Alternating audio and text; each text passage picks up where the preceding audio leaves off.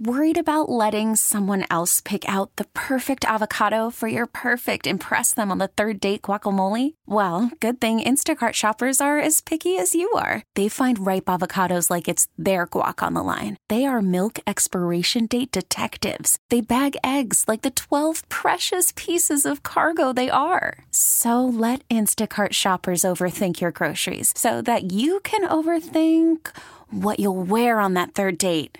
Download the Instacart app to get free delivery on your first three orders while supplies last. Minimum $10 per order, additional term supply. We get it. Attention spans just aren't what they used to be heads in social media and eyes on Netflix. But what do people do with their ears? Well, for one, they're listening to audio. Americans spend 4.4 hours with audio every day. Oh, and you want the proof? Well, you just sat through this ad that's now approaching 30 seconds. What could you say to a potential customer in 30 seconds? Let Odyssey put together a media plan tailor made for your unique marketing needs. Advertise with Odyssey. Visit ads.odyssey.com. Good morning, Diarrhea! It's time to wake up. It's five, and we're live. Oh, is this thing on? I don't care. I want him to hear. This is the pregame show, your early morning shot of sports on 95.7 The Game.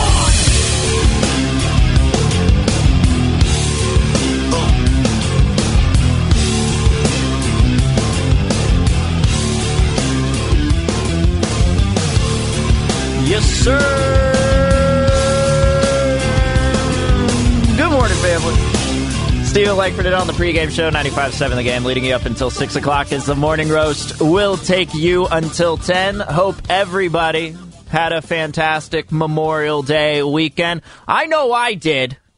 Now, I did come in here working yesterday with uh, Dan Devone and Whitey Gleason, who were kind enough to fill in for the morning roast yesterday. But in case you wanted an update on my weekend, what did I do? Well, made sure to watch the finale of Mare of Easttown. And then last night, saw Cruella and saw it in theater. Went to a movie theater for the first time. We're slowly getting back to normal day by day. And if you feel comfortable enough, I recommend you go to a movie theater if that is one of the places you missed because uh, second to sporting events, hell, it might have even been first to sporting events at the time, but uh, I miss going to a movie theater, man. I missed going to a movie theater. Didn't like paying for the movies, paying like, you know, $25, $30. Like, I wasn't, I'm not going to do that. I'm going to pay $25, $30 to have it in my living room when I could just go to the movie theater. Well, now that can happen. And shout out to Cruella, by the way. Great movie. Soundtrack, even sicker. Uh, I do want to get to the Giants today because this team, they remain hot. And my main question today at 888-957-9570 about the Giants, what is the ceiling for this team? Is this the type of team that could win the division? Or is this just, well, you know, maybe they could get where they're at right now, which is uh, the first wild card spot. Maybe they could do that and then try and squeak their way into the playoffs that way. But what's their ceiling? I want to know from you at 888-957 uh, 9570 because they got a big 6 to 1 win over the Angels continuing their streak against LA teams as they had the four game series against the Dodgers over the weekend. And before we get to the game against the Angels, I do want to talk about that series against the Dodgers in general. That was a dominant series by the Giants. Now the second game got a little hairy. Now we know we know what happened toward the end of the second game there. And and look, they've made it scary these past couple of games. I mean, Jake McGee, that is the scariest human being on the planet right now when it comes to the Giants. Whenever that dude strolls out to the mound, it is going to be a journey. It is going to be torture. But what they did against the Dodgers over the weekend proved to me, number one, that they can hang with these teams. That they can. I was a little nervous after they got uh, after they got swept at home. I was a little nervous because I I, did, I didn't know what to make of them you know, because they've been hot to start out the season and it's looked really good. and I don't know what their uh, what their end game here is. I don't know what it's going to look like by the time game 162 rolls around and we get uh and we get into the month of October. I don't know what the Giants record is going to be looking like. But right now, I do know that they're one of the hottest teams in baseball. But after they got swept by the Dodgers, I was just thinking, like, you, you know, they're a good team, but they're not in that top tier. But then, four games later, after that Dodgers, uh, the, the Dodgers weekend, I'm thinking about it a little differently. Maybe this team is good, but I do want to focus specifically on Friday with everything that went down with the Giants because Friday night's game was absolutely insane, but it was capped off uh, by this catch when Albert Pujols came to the plate and Mike Tauchman was in left field and Albert Pujols did what Albert Pujols does, which is just give an put an effortless swing on the ball, pull it to left field, and it looks like it's going to go over the fence every time whenever he skies it. But here is the call for what happened on Friday night. And this one is caught by Tauchman. He robbed him. Albert Pujols came that close, and he may just be finding out right now that that was not a home run. the look, the look on Pujols' face with his freshly groomed goatee. You'll never see a cleaner goatee than that of Albert Pujols uh, from that Friday night. I'll, I'll, tell you what. And I, I know the. I'll tell you what, man. And I know the Dodgers aren't paying the entirety of uh, Pujols' salary that he had with the Angels. They're only paying him like a half a million dollars or something like that for a year, and the Angels are taking up the rest of that contract that they gave him. That gigantic contract that absolutely was not worth it. But the Giants would go on to win this game eight to five. And I will say that that catch for me, look, Gregor Blanco's, it was amazing when Matt Cain was going for the perfect game. And it feels like you always have to have that one catch, you know? That one beautiful play. I go back to Mark Buehrle. What year was that? Uh, Mark, Mark Mark Buehrle, what was that? Back in the it was in the middle of the aughts. It was 2006 through 2008, whatever it was. But when Mark Buehrle threw his perfect game and DeWayne Wise in center field uh, made that catch to rob a home run to save not only a run but to also save a hit. I mean, those catches they'll always go down in history, but this one for me, I mean, this has to be one of the best regular season catches that I've ever seen. One of the best defensive plays in the regular season that I've ever seen because I'm I, I can't put it uh, uh, I can't put it up against that uh, game seven against the Royals in 2014 when Panik and Crawford uh, went for the double play. They called it safe, and then Bruce Bochy gave the first challenge in World Series history, and uh, they ended up reversing the call, called it out, and it ended up being a double play that helped save the game. I, I can't put it above that one just because of the ramifications there. But Tauchman's catch in left from Friday night. Now, we will actually get to more recent Giants talk, but I do just want to say how symbolic was that catch with the Giants versus the Dodgers and their whole relationship, right? One of the best players that we've ever seen in this generation, Albert Pujols. He's one of the greats, Hall of Famer, uh, been one of my favorite players. You know, ever since he came up with the Cardinals, like back in you know 2001. That's kind of my wheelhouse. You know what I mean? Like, like uh, that's when I started getting into baseball. So I've been paying attention to Albert Pujols ever since he was a rookie, and seeing him on that Friday night added to the Dodgers. And it just feels like the Dodgers have an embarrassment of riches right? They're always bringing in players. If a big name is out there and they're a free agent, then the Dodgers are always the number one team. But how symbolic was it where Pujols used his power, damn near got it over the left field wall, or did get it over the left field wall, and Tauchman somehow snags it back in? How symbolic was it that it's the Dodgers doing that against the Giants? It feels like it's a metaphor for the season you know, the Dodgers are going to mostly out hit you. They got more power than you. They got bigger names than you.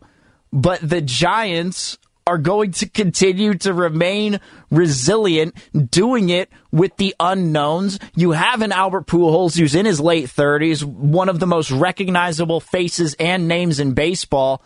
And then you got this Mike Tauchman guy who was traded for Wandy Peralta and a player to be named later at the end of last month. And he's, you know, 30 years old, not a very well known name. If you're a Yankee fan, you might, uh, you, you might know who Mike Tauchman is, but not a lot of fans have heard of him. And somehow he was keeping the Giants in it, and that set the tone for the rest of the weekend. Look, I, I just thought that that catch was major, huge. And it was it was just a great catch, an overall great play, and a great game. It was a great game. Now, granted, it shouldn't have gotten to that point where Albert Pujols is almost going to hit a home run, but man, ugh, it, it, it's it's it's going to be hard when we're at the end of September when we're at game 162, depending on where the Giants are at. But if they are in a place of success, they're actually in the running for the playoffs, it's going to be hard not to look back at this specific game and say that this catch was the turning point for the season. This catch was the one that proved, hey, we're still fighting in this because there's some times against the Dodgers where just looked like the Giants gave up. You know, it, it, it looked like the Giants just. It, it, just looked like they knew that they had no chance against the, the stacked Dodgers team. Yeah, that's how it used to be, but this year it's different. And there's something that the Giants are doing this year that's better than any other team. And we'll get to all of that coming up today because, look, they're playing an incredibly clean brand of baseball. That is the way that I would describe this year so far if I had to uh, to put one word on it. I would put clean. Now, granted, it's gotten scary at times. You know, the bullpen has been suspect, but for the most part, their starting pitching, their defense, and then their bullpen has performed on most days. There have just been a few games where the bullpen uh, may have given up a runner here, a, a run here and there, but the lineup, even though they're not hitting for average as well as these other teams, they're second in the league in home runs right now. And that's what happened yesterday in this game against the Angels. And we'll get to that next because there is one stat for the Giants out of all of them that shocked me the most. And no, it's not the fact that they are second in home runs, but it's something that happened to the Giants yesterday, or to the Angels rather, in yesterday's game that the Giants haven't done very much of this season, and I think that's uh, it. It it represents how clean they've been playing this year. Triple eight nine five seven nine five seven zero from the four one five. We saw Cruella at the drive-in. Totally agree. The soundtrack was a banger. That's the lawman in the 415 or the lawman. Then also another 415 uh, 415 number. I asked, "What is the ceiling for this Giants team?" And for the 415, the sky is the ceiling. Well, the main reason I asked that question is I want to get a gauge on it now because as we are heading into the month of June, they got the first 2 months out of the way. They're looking like one of the best teams in baseball, but the Padres, they've continued to stay hot. They look like actually the best team in baseball right now. And it seems like these teams in the National League West are going to be the ones who are headlining uh, the the the the power rankings going forward. So I want to know from you, what is the ceiling for this Giants team? Triple eight nine five seven nine five seven zero. And I'm telling you, that soundtrack for Cruella was sick. It was sick. A friend of mine described it as it, it kind of like Scorsese, where it's just song after song after song after song, songs that fit the movie real well. Highly recommend that if you are going to go to the theater at some point soon and you feel comfortable enough, uh, Cruella is worth the money if you feel like you can. Triple eight nine five seven nine five seven zero. That's the text line and the phone number if you want to weigh in. But coming up next, my one stat for this Giants team that surprised me the most out of all of them. We'll get to that next. Triple eight nine five seven nine five seven zero. Steve Langford in on the pregame show, Ninety five seven The Game.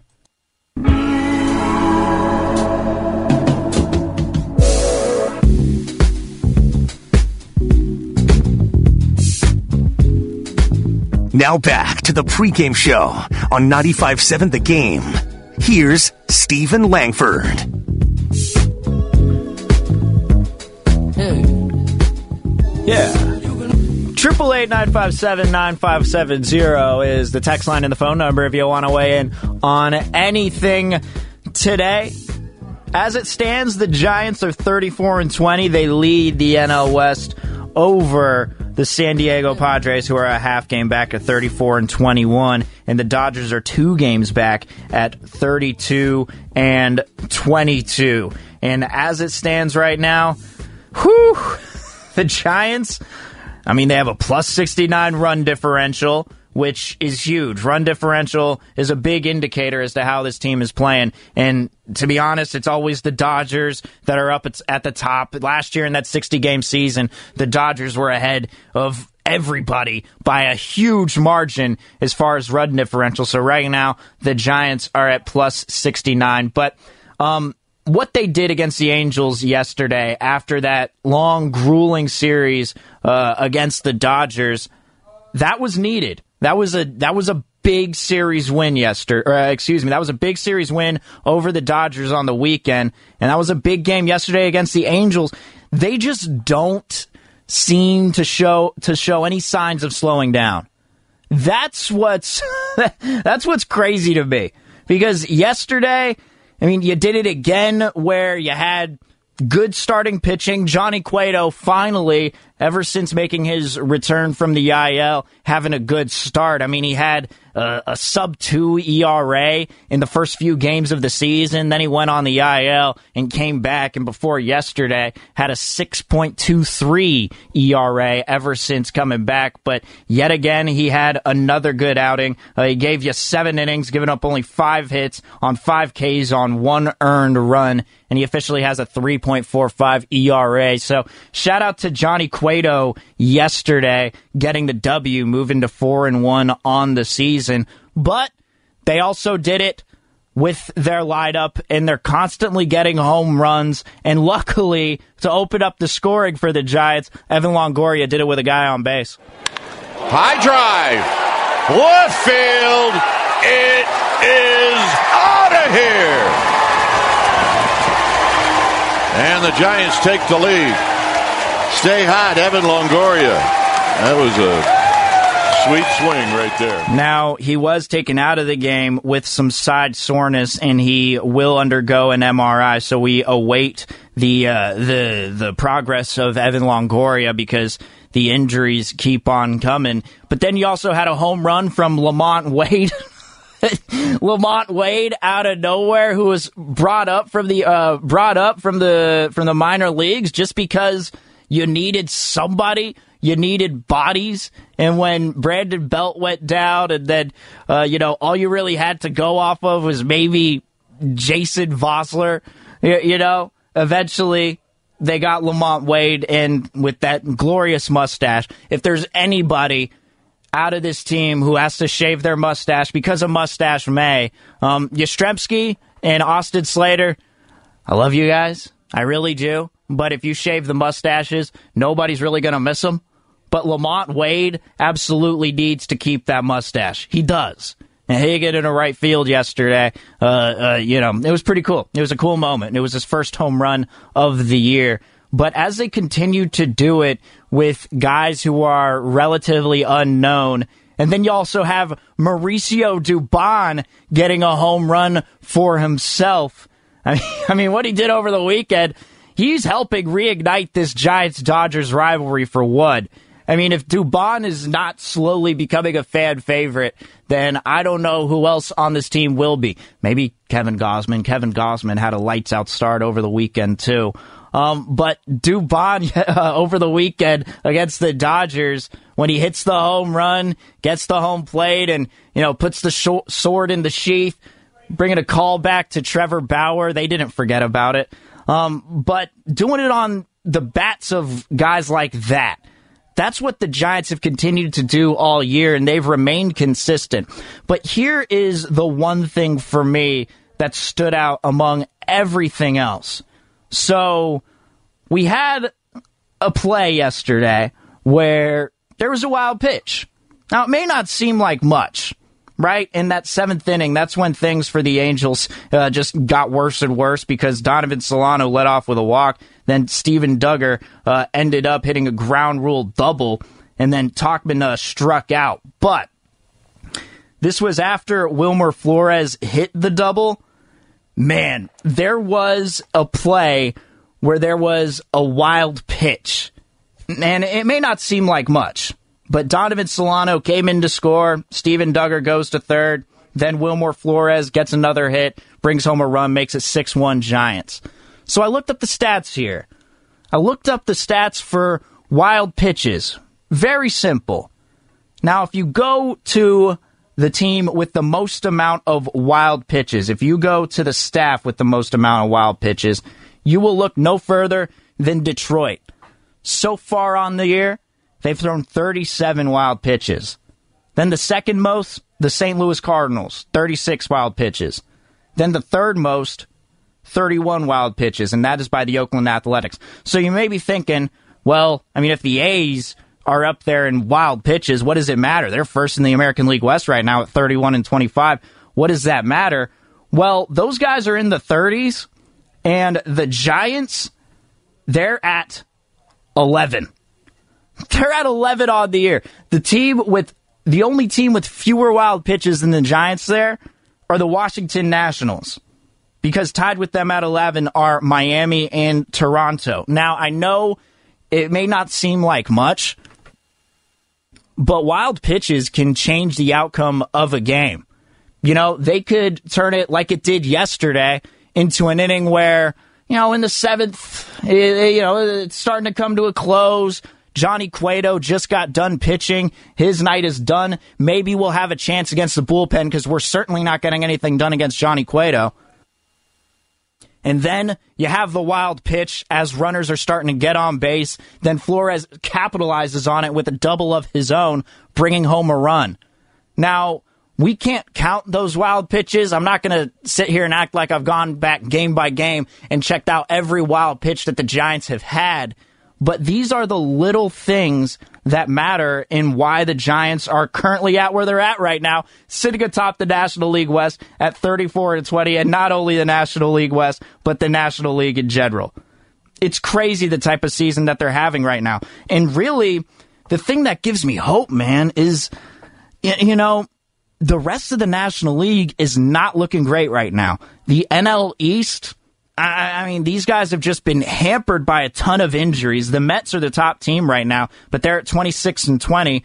Then the next team up are the Braves, who are really good, but they've also been hampered by injury. They're at 25 and 26. And then in the Central, you got teams like the Cubs, Cardinals, and the Brewers. And the Cubs are in the same sort of spot that the Giants are in, in that they're currently in first place in their division but going forward at the trade deadline, they might have to make some moves in order to try and help this stage that they're in, which is a period of construction, which is kind of where the Giants are at. They're they're just having a really good time doing it uh, at the same time because these contracts are going to run out eventually, and it's not going to look like the same team next season.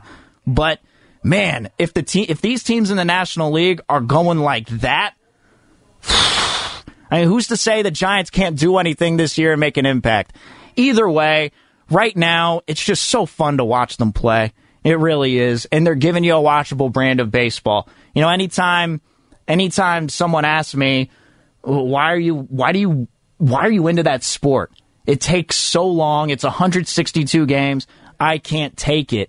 Well, if your team is at least playing well and giving you something to watch every day, look, you'd love, obviously, to have playoff success. You would, and there's nothing like being the fan of a team that wins a uh, that wins a World Series. But that's not till months down the road. So with the regular season, as long as you have a team that you can feel like you watch every day and you want to tune in, they turn into appointment television, and you watch them against teams like the Dodgers, and you feel like they have a chance.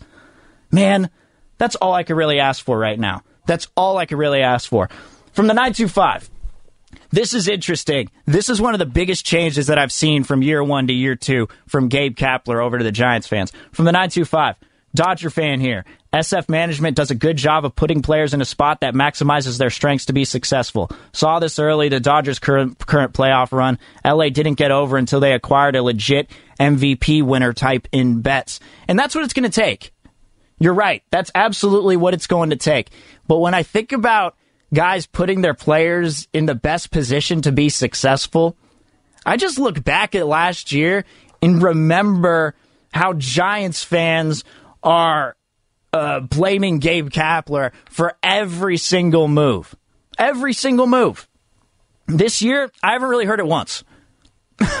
like, like I would come in here and just ask you straight up, like, hey, what do you think about Gabe Kapler? What do you think about the job that he's doing? The silence speaks volumes. It really does. Because last year, when the season started and, you know, we're we're just getting back into baseball. Everyone's high on sports again. This is great. We got baseball back. But the amount of times that I was doing a 5 a.m. show or a weekend show, and you'd have a series like, say, that one against the Angels last season where Gabe Kapler left in Trevor Gott, people had already made their minds up about Gabe Kapler, the type of manager that he is.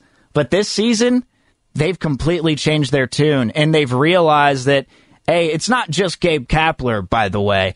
It's all these coaches, these other coaches that they've hired. And it's not just Andrew Bailey or Kai Correa. It starts from the bottom up, all the way from the minor leagues to the major leagues. These dudes work with each other. And the moves that they are making, they absolutely have been making the right ones. And it's not just what he's been doing with the bullpen, but it feels like every single time uh, Gabe Kapler calls in a pinch hitter, that pinch hitter does something right. He does something right. And not only that, he has been leaving his starters in. Leaving Cueto in for seven innings, giving up only five hits. That's what you want. That's what you want. Because this bullpen, I don't know if they're very reliable and you want to leave your starters out there as much as possible, as long as possible. And Gabe Kapler's been doing just that. Last week went through all the numbers as far as the average innings pitched per game um, for each starter. In each starter, the number is just about one or more innings higher than that of last season.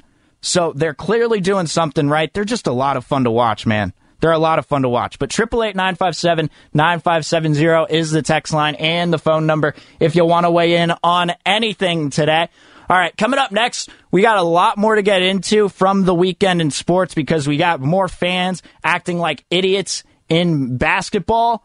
But I also think we kind of forget about the fact that fans in baseball are acting like idiots every single day, according to whenever these videos are posted to Barstool Sports. Uh, then you get Julio Jones in that report about him possibly going to Seattle?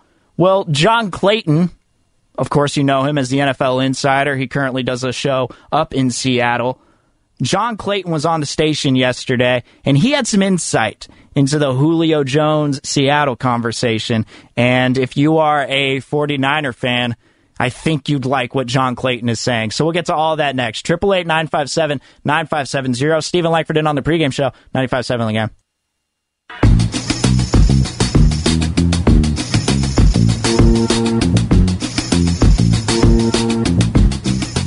Now back to the pregame show on 95.7 The Game. Here's Steven Langford.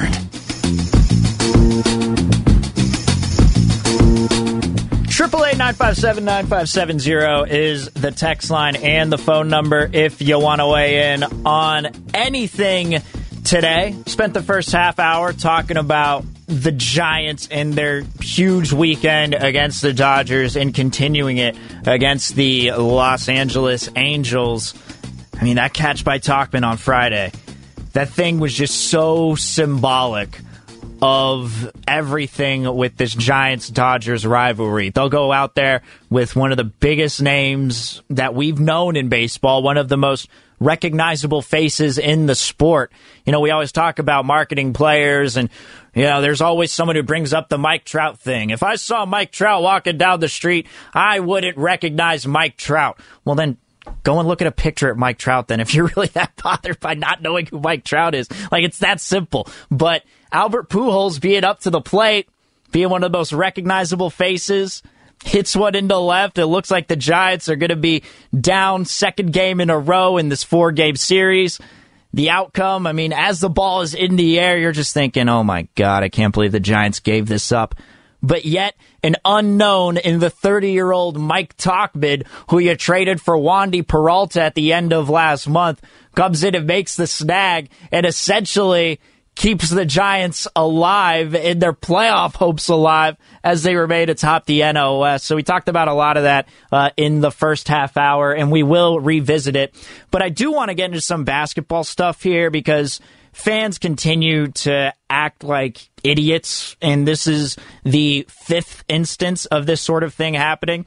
But I do want to play this sound for you before we get to any of that, before we get to the serious stuff, because there is one tiny, tiny silver lining in the Warriors not being in the playoffs, and that is Draymond Green being able to make an appearance on TNT, on Inside the NBA, taking over Shaq's place along with Ernie Johnson, Kenny the Jet Smith, and of course, Chuck aka Charles Barkley, or is it Charles Barkley, aka Chuck? Whatever. But Draymond was on and he was analyzing the Grizzlies and the Jazz at halftime. Let me say those words again. He was analyzing the Grizzlies and the Jazz at halftime. I mean, for one, shout out to Draymond for actually doing that because that's got to be tough in that series you think that the Warriors should have been involved in that series for sure. They should have been the ones in there instead of the Grizzlies. But Kenny the Jet Smith is really, really good at stoking the flames. You know what I mean? He's really like he's a pro at it. He did it all the way back a couple of years ago. You remember that when uh, Klay Thompson was in, and they're talking about not being the best shooting team anymore, and how that changes affects them, whatever, all that different stuff. And then uh, Kenny the Jet Smith was the one who was kind of poking the bear because Barkley was asking the question. Then Kenny the Jet Smith's like, I can't help but call him Kenny the Jet Smith, but he's like Man, Chuck, are you calling him out and just kind of being the agitator? Well, listen to Draymond Green at halftime of the Jazz and the Grizzlies. Kenny Smith, he has a point here with what he said after Draymond was given some analysis on Rudy Gobert's defense. If they want to beat the Utah Jazz, let's make Rudy defend where he's uncomfortable because he's going to get involved defensively one way or another. So you get him involved where you want him at, or he's going to get involved where he wants to be at. And if he gets involved there, it's over. Hey, so wait, wait, time out. One point, two, one point and two rebounds in the first half, two fouls for Gobert. Yeah. Is the defensive player award given out yet? Yes. No, it has not. Oh, and so we're going to isolate on Rudy, Rudy's lack of defense. When the candidate is up, wait a minute, that's, hey, are you, that's, that's are, you, are you going at him on the, slide? Already, hey, that's not Chuck, about lack of Chuck, defense, though. Hey, Chuck, Chuck. The votes are already. Chuck, Chuck. he got with the whole episode of how the guy who's going to be a defensive player of the year candidate can't play defense. We know what happened with Draymond and Devin Booker saying, get my man out of Phoenix. And now my man in Phoenix, it looks like he's going to be taking round one against the Lakers and uh, helping his team possibly get to a championship within the Western Conference. So you had that already happen with Draymond last season. And now this year, he's clearly got a new motive. I totally believe everything that Kenny Smith is saying. You know, like that he wants to go after Gobert because Draymond is that smaller dude, right? He's the one who he feels like he's the best defender to ever play in the NBA. And now when he's up there in the top three, along with Gobert and uh, and Ben Simmons, when you're when you're this dude analyzing their defense, why wouldn't you point them out? Why wouldn't you say attack him? Make this because he's probably going to win Defensive Player of the Year, Rudy Gobert. That is, make this dude work so that he can look bad on a national stage. That's the keys to the game I'm giving to Memphis. You can't, you can't find me for that.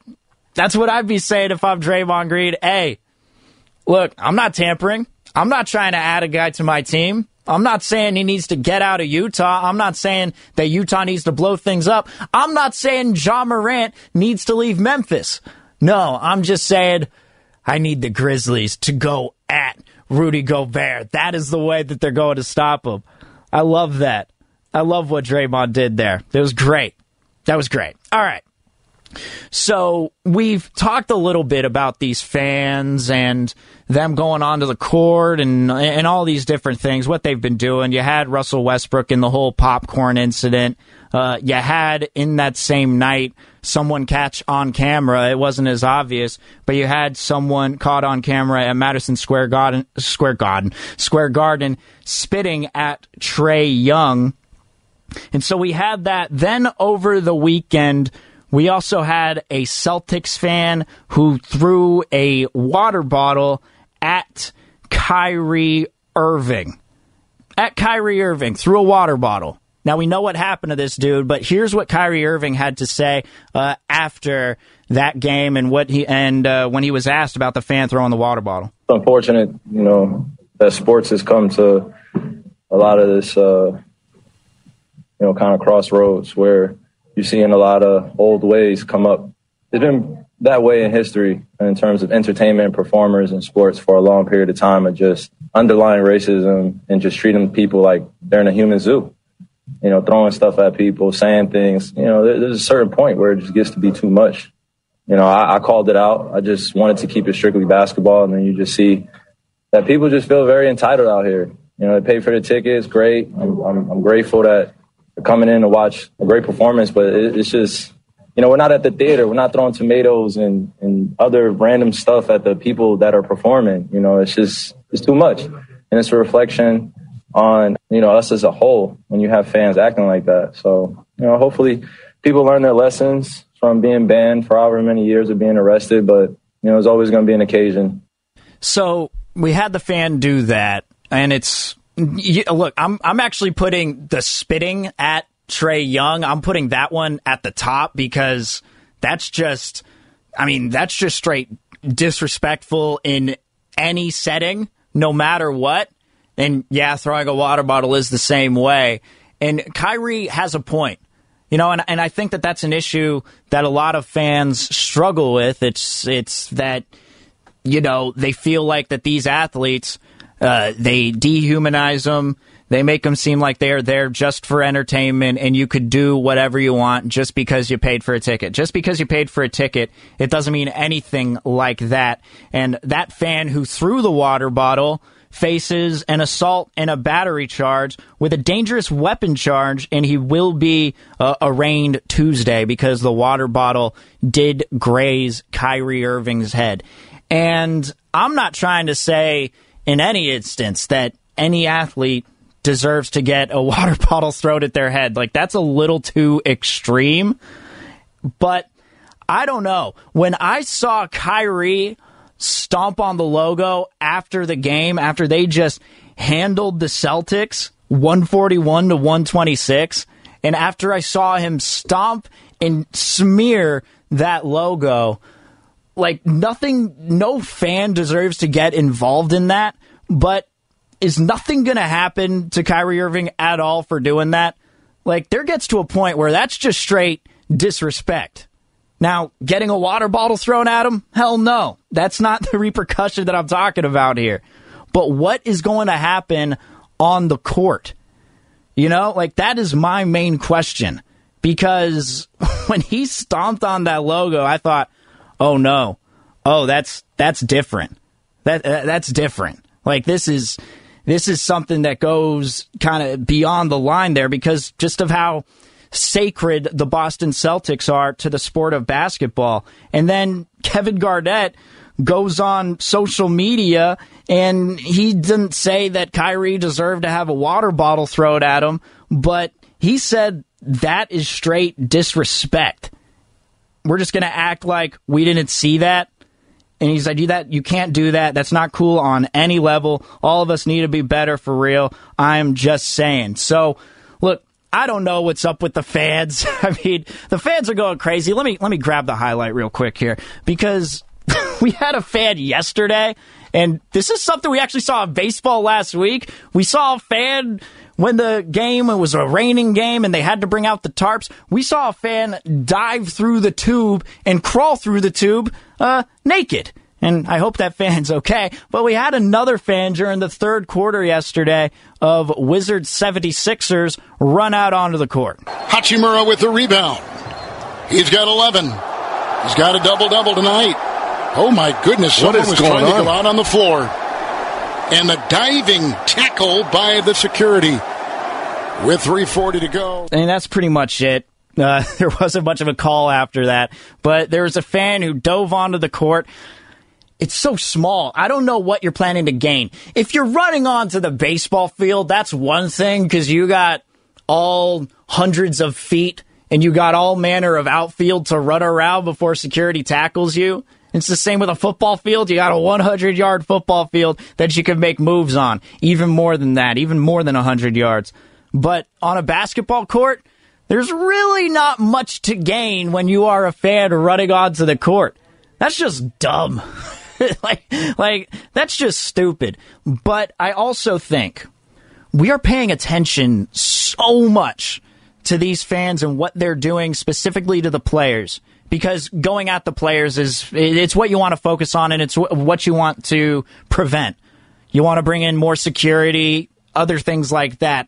I, I look, I'm not a pro. I'm not Adam Silver. I don't know what kind of measures need to be taken in order to stop this type of fan interaction, but something that is far worse and something that I've noticed a lot this year that we that we tend to cheer or at least look on social media and kind of laugh at the whole thing. But when I see publications like Barstool Sports or Barstool Sports or Barstool Sports post the videos of fans fighting, and it's like, Chicago's back. And you got a fan clubbing another fan in the head and no one's putting a stop to it because everyone's taking a video, we're, we're, we're way past the world star stage. Thank God. We are past that stage of people yelling world star. But people are just taking videos on their phone, you know, going, somebody stop them, somebody stop them as they're recording on their phone. I think that that's even a bigger problem because this has happened consistently with basketball and what they've been doing to the players, and that needs to that needs to be done with. They needs it needs to be dealt with by Adam Silver for sure. But Rob Manfred has to do something about fans fighting in the stands in baseball stadiums because that it's just it's at that point now where we're getting back into the swing of things people might be excited. You know, they've had a, a, a few too many drinks, whatever it is. But it's just, I feel like the fighting in baseball amongst fans, because they're actual fights, straight up fist fights where someone could get seriously injured, it seems like nothing happens out of it. Except just a popular video where Barstool Sports posts on it, and then you get a bunch of comments about like, "Oh, if, if I was there, I would have done something about it." It's like, shut up, no, you wouldn't. You know, it's like, I, I don't know. I, I'm just getting tired of everything, and uh, and and and all this, you know, this fan interaction. It's like, can we just, you know, watch a basketball game?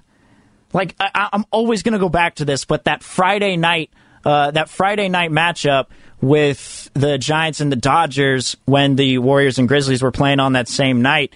I'm telling you, when Trevor Bauer was leaving the mound, you know, he did his sword in the sheath thing, but when he was leaving the mound and he was waving to the crowd, everyone's booing him. Like, that's fun. You know, that's when it becomes fun. But then there's always the one fan who has to take it too far. And I've never, uh, I personally, I've never seen someone do anything to a player live. I actually think I, a long time ago, I think I saw it in A Stadium, a couple of guys run out onto the field. Um, but I have seen fights over foul balls. A foul ball I've seen dudes just just throw haymakers because one of them took their foul ball, and it still seems to be happening in baseball, and no one does anything about it. I think that that's actually an, an even bigger problem than what's going on within basketball right now. Just come on, fans, be better. That's all I'm saying. Be better. Uh, okay, I do want to transition here. John Clayton.